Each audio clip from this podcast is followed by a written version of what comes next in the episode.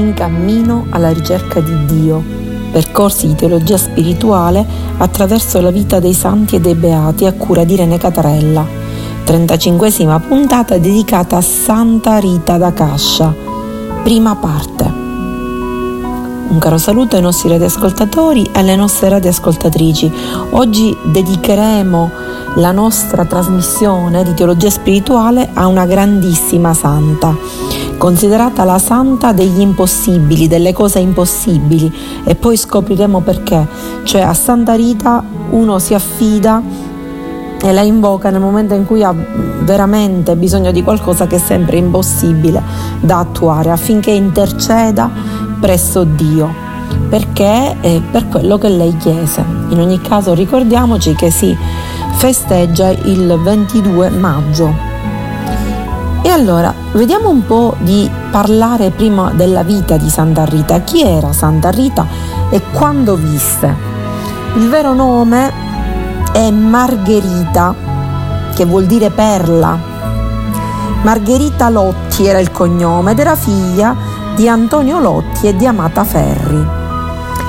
Dove nacque? Nacque a Rocca Porena, che era una frazione, quindi piccolissima, che si trovava a 5 km da Cascia. Cascia si trovava e si trova in provincia di Perugia, in Umbria, quindi siamo nell'Italia centrale. Quando nasce, allora, le date riconosciute ufficialmente da Papa Leone XIII, che fu colui il quale dichiarò Rita Santa, sono la data di nascita 1381, la data di salita al cielo 1457. Ma c'è chi dice che sia nata nel 1371 e sia salita al cielo nel 1447. Comunque visse nella seconda metà del 1300 o nella seconda metà del XIV secolo e nella prima metà del 1400 o la prima metà del XV secolo.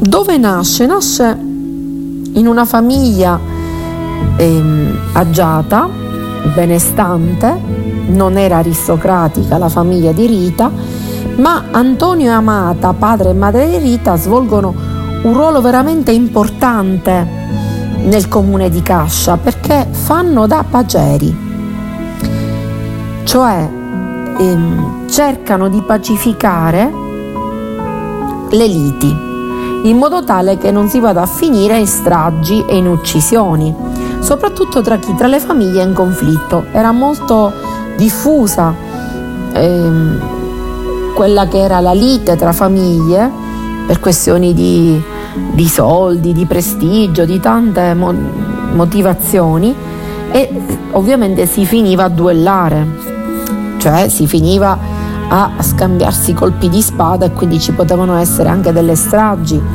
degli omicidi. Allora Antonio e Amata avevano questo ruolo di paceri e quindi capiamoci che godevano di un getto prestigio sociale, morale, quindi erano considerate persone veramente illustri e anche economicamente parlando stavano bene. Rita viene battezzata nella chiesa agostiniana di San Giovanni Battista che si pro- trova proprio in cima al colle di Cascia e ehm, sappiamo che apprende le devozioni dei santi protettori, Agostino ovviamente perché riceve questa diciamo istruzione dai monaci agostiniani Giovanni Battista, appunto perché la chiesa era dedicata a Giovanni Battista, e San Nicola da Tolentino, che è un santo molto famoso nell'Italia centrale. Ricordiamoci però che adesso San Nicola da Tolentino è santo. Ai tempi in cui visse Rita, San Nicola da Tolentino era ancora beato. Che cosa fa Rita? Come tante ragazze ovviamente viene per lei il momento del matrimonio. Abbiamo visto Santa Caterina da Siena che si era opposta a questo, Rita invece segue tranquillamente la prassi che era dovuta alle ragazze. E quindi si sposa. Con chi? Il giovane che si innamora di lei si chiama Paolo di Ferdinando di Mancino Attenzione, Rita lo ricambia, anche lei è innamorata di Paolo di Ferdinando di Mancino. Alcuni lo descrivono come un violento che Rita ha dovuto placare nella vita. Non è vero, assolutamente. Rita non ammansisce Paolo, ma lo aiuta a vivere una condotta cristiana. Anche se Paolo, diciamo che era risentito, era arrabbiato a livello sociale perché era un ghibellino. Chi erano i ghibellini? Ai tempi di Rita nel Medioevo esistono i, i guelfi e i ghibellini. I, I due poteri più forti erano quelli dell'impero e del papato. Il papato ricordiamo che a quei tempi non aveva solo un potere spirituale, ma un vero, era un vero e proprio regno. Quindi il papa era un papa re, quindi si contendevano il potere con l'imperatore e i guelfi erano coloro i quali appoggiavano il potere del papa, i ghibellini invece erano coloro i quali appoggiavano il potere dell'imperatore. E quindi Paolo era un ghibellino. I due si amano, si sposano e hanno due figli, Gian Giacomo e Paolo Maria, quindi due figli maschi. E Arrivato a un certo punto la famiglia, per avere una migliore sistemazione, si trasferisce al Mulinaccio perché hanno due figli e quindi devono avere una casa più grande e hanno anche la possibilità di gestire eh, un'attività di immaginazione del grano. Quindi nulla da dire, una vita serena, una famiglia tranquilla, una famiglia agiata. Che cosa succede? Ecco, succede un evento che sconvolge la vita della famiglia perché intorno, si pensa, al 1406, quindi fate il conto, quanti anni poteva avere Rita, che era nata nel 1381, il marito Paolo di Ferdinando di Mancino viene assassinato, quindi viene ucciso nei pressi del Mulinaccio. Rita se ne accorge, corre, ma trova il marito moribondo, sta per spirare l'ultimo respiro e può cogliere solo l'ultimo rantolo appunto finale del marito e si affretta a nascondere la camicia insanguinata perché i figli non la vedano. Ma perché questo? Perché Rita sa bene che la morte la seconda morte, quella che veniva chiamata seconda morte, cioè la morte dell'anima, che avviene nel momento in cui uno compie dei delitti, si comporta male, uccide, è la cosa peggiore. Non vuole che i figli per vendetta uccidano, vanno alla ricerca del, degli assassini del, del, padre, li uccidano e quindi vadano incontro alla seconda morte, cioè diventando assassini volontari muoiano interiormente. È una situazione molto particolare. Rita perdona gli assassini del marito e non rivelerà mai il nome degli assassini che lei sapeva bene. E questo le costerà il risentimento della famiglia Mancino, che era appunto la famiglia del marito. Rita sa che la vendetta logora chi la prova, che reagire al male con il male è qualcosa di ingiusto e di sbagliato perché mette in condizioni di diventare come coloro i quali hanno compiuto il male. Che cosa fa? È chiusa nel suo perdono, appunto, però un timore la affligge, lei ha una grande paura interiore, ha paura che i suoi ragazzi possano diventare eh, vittime o protagonisti della, dell'odio che si è innescato. Perché è chiaro che quando qualcuno andava a ammazzare una persona di una famiglia, poi la famiglia si vendicava. Quindi che cosa aveva paura Rita? Rita aveva paura che i ragazzi, i suoi figli andassero a ammazzare gli assassini del marito, gli rispondessero al male con il male, perdendo l'anima o addirittura potessero poi così diventare vittime, cioè essere uccisi a loro volta. Ecco perché prega Dio che non si macchino mai di, que- di omicidio, che non perdano l'anima e prega Dio che si allontani da loro il desiderio di poter vendicare il Padre.